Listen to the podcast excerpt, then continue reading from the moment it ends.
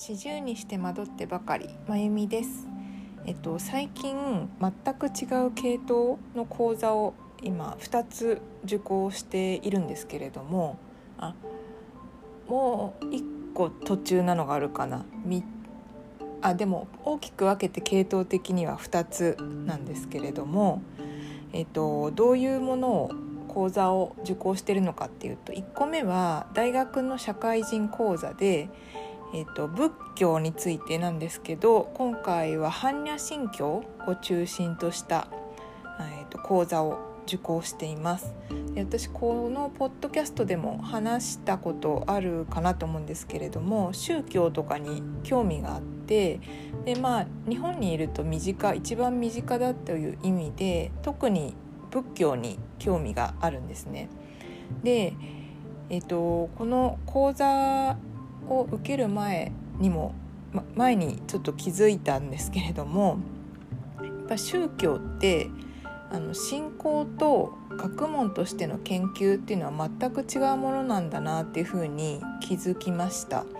それはあの学問としての宗教について宗教の講義を去年もあの受けたんですけれどもそういうのを受けてあの気がついたことなんですけれども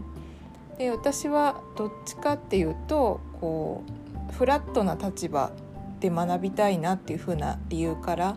あの学問としての宗教っていうのに興味があるのでそういう講座を選択したんですけれどもでももちろんあの実際のあのお坊さんとかのお話も聞いてみたいなっていうふには思っています。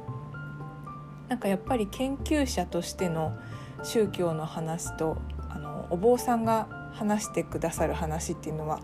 違うものだと思うので、まあ、両方学べたらいいなとは思うんですけれども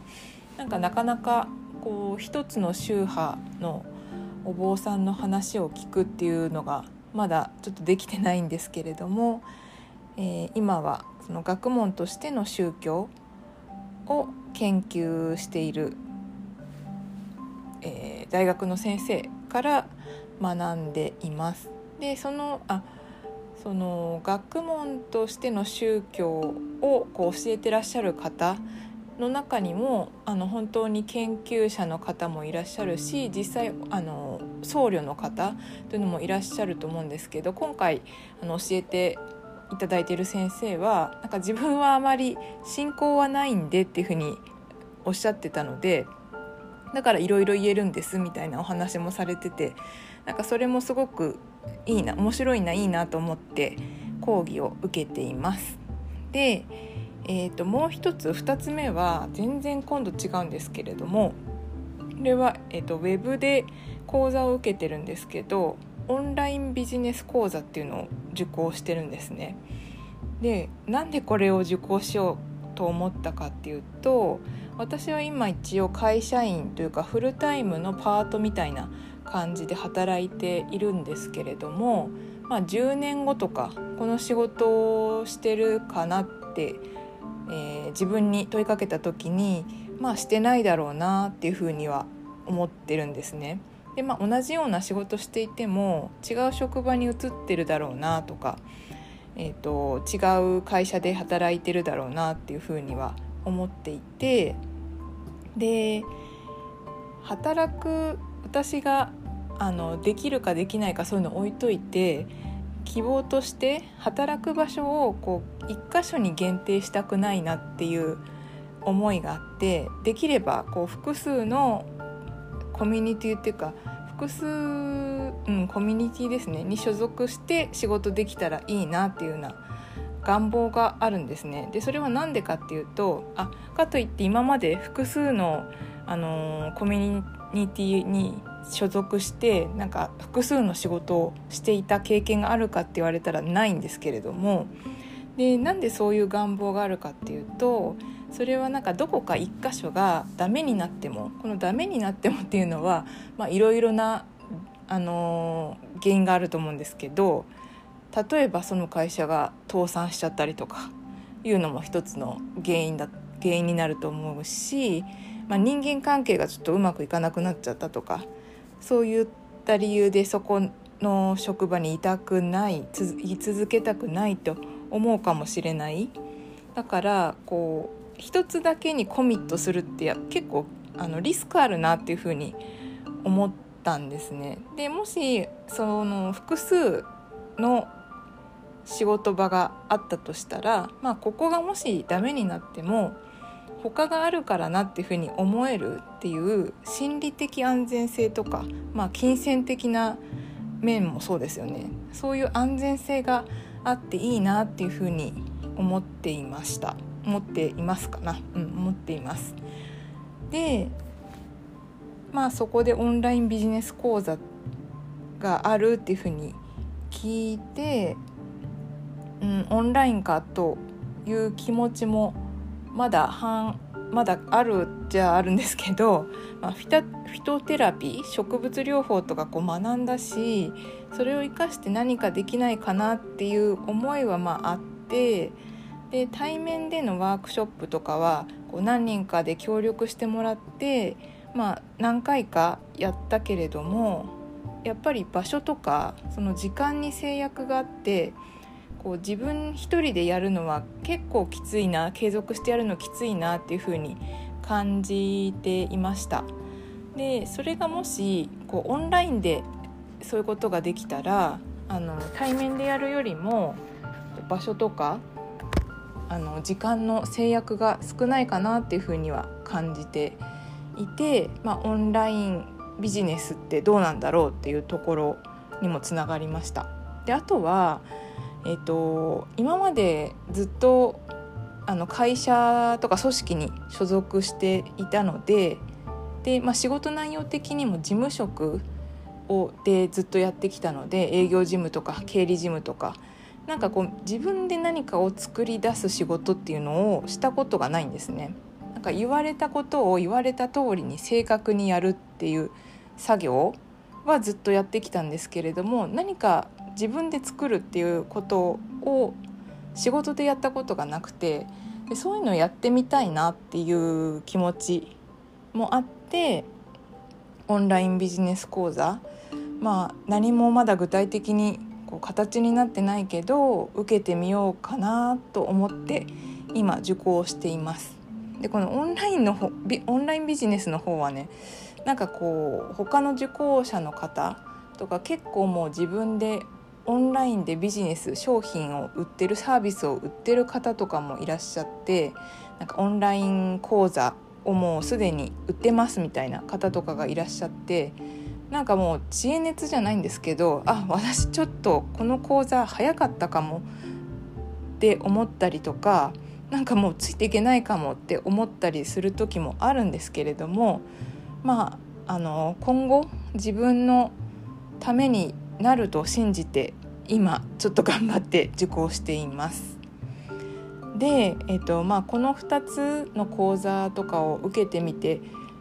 こ,、まあ、この2つに限らないんですけれども大人になってからあの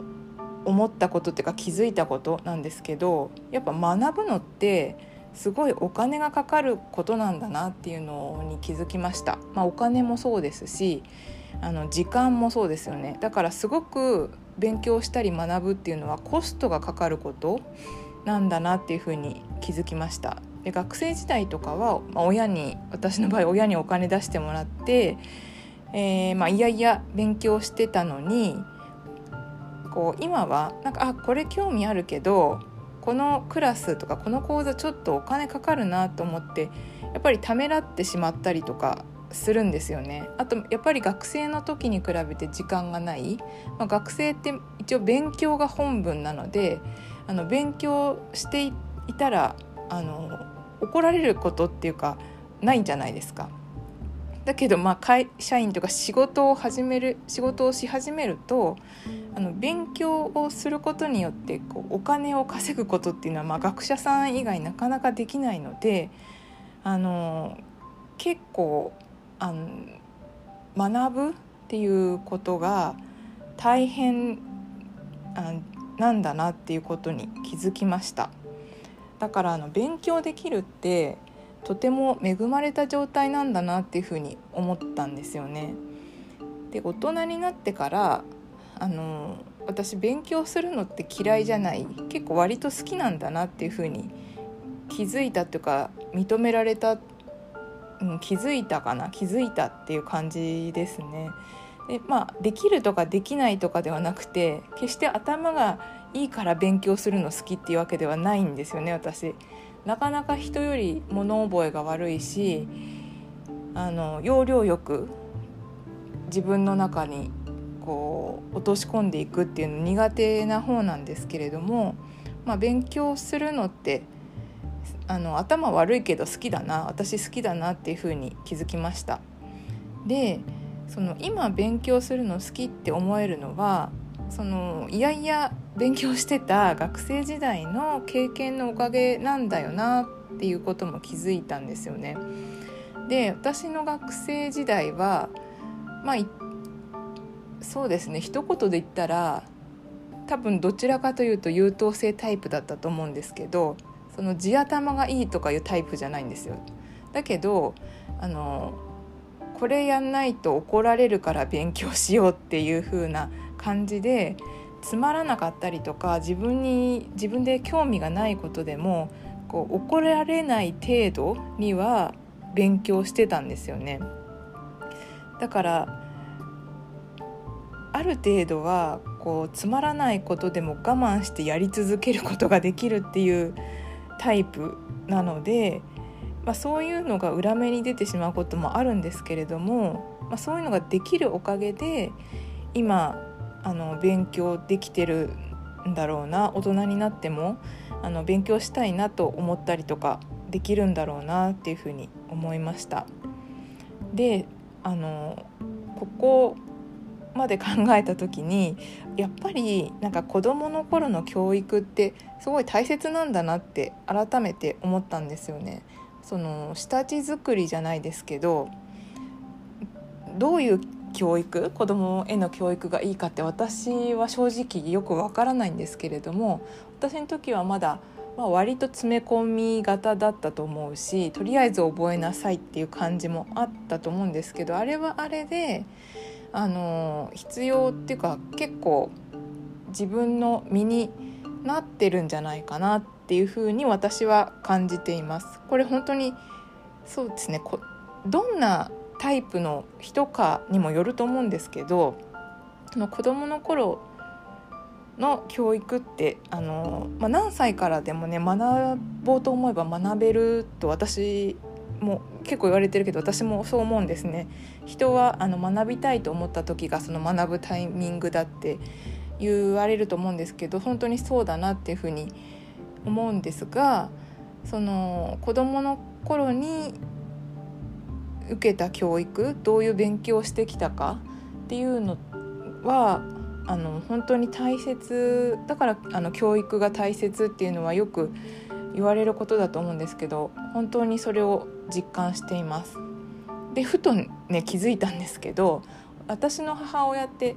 えっともともと教師だったんですよね。もう結婚して辞めてしまったから私は母親が教師だった時は知らないんですけれども、まあ、そういうのもあってかなんかすごく義務教育が大切だっていうふうに常々言っていてあのあそうなんだみたいななんかそういう活動してる会とかにいまだにっていうかもう70とか過ぎているんですけれども最近まで今もやってるのかな？なんか参加してたりとかしてあの子どもの教育ってすごく大切だからって話してたのをふと思い出してあなんか血は争えないなというかそういうことそう思うところがなんか似てるのかなっていうふうにちょっと思ったりもしました。はい、えーと、今日も聞いてくださってありがとうございました。それではまた。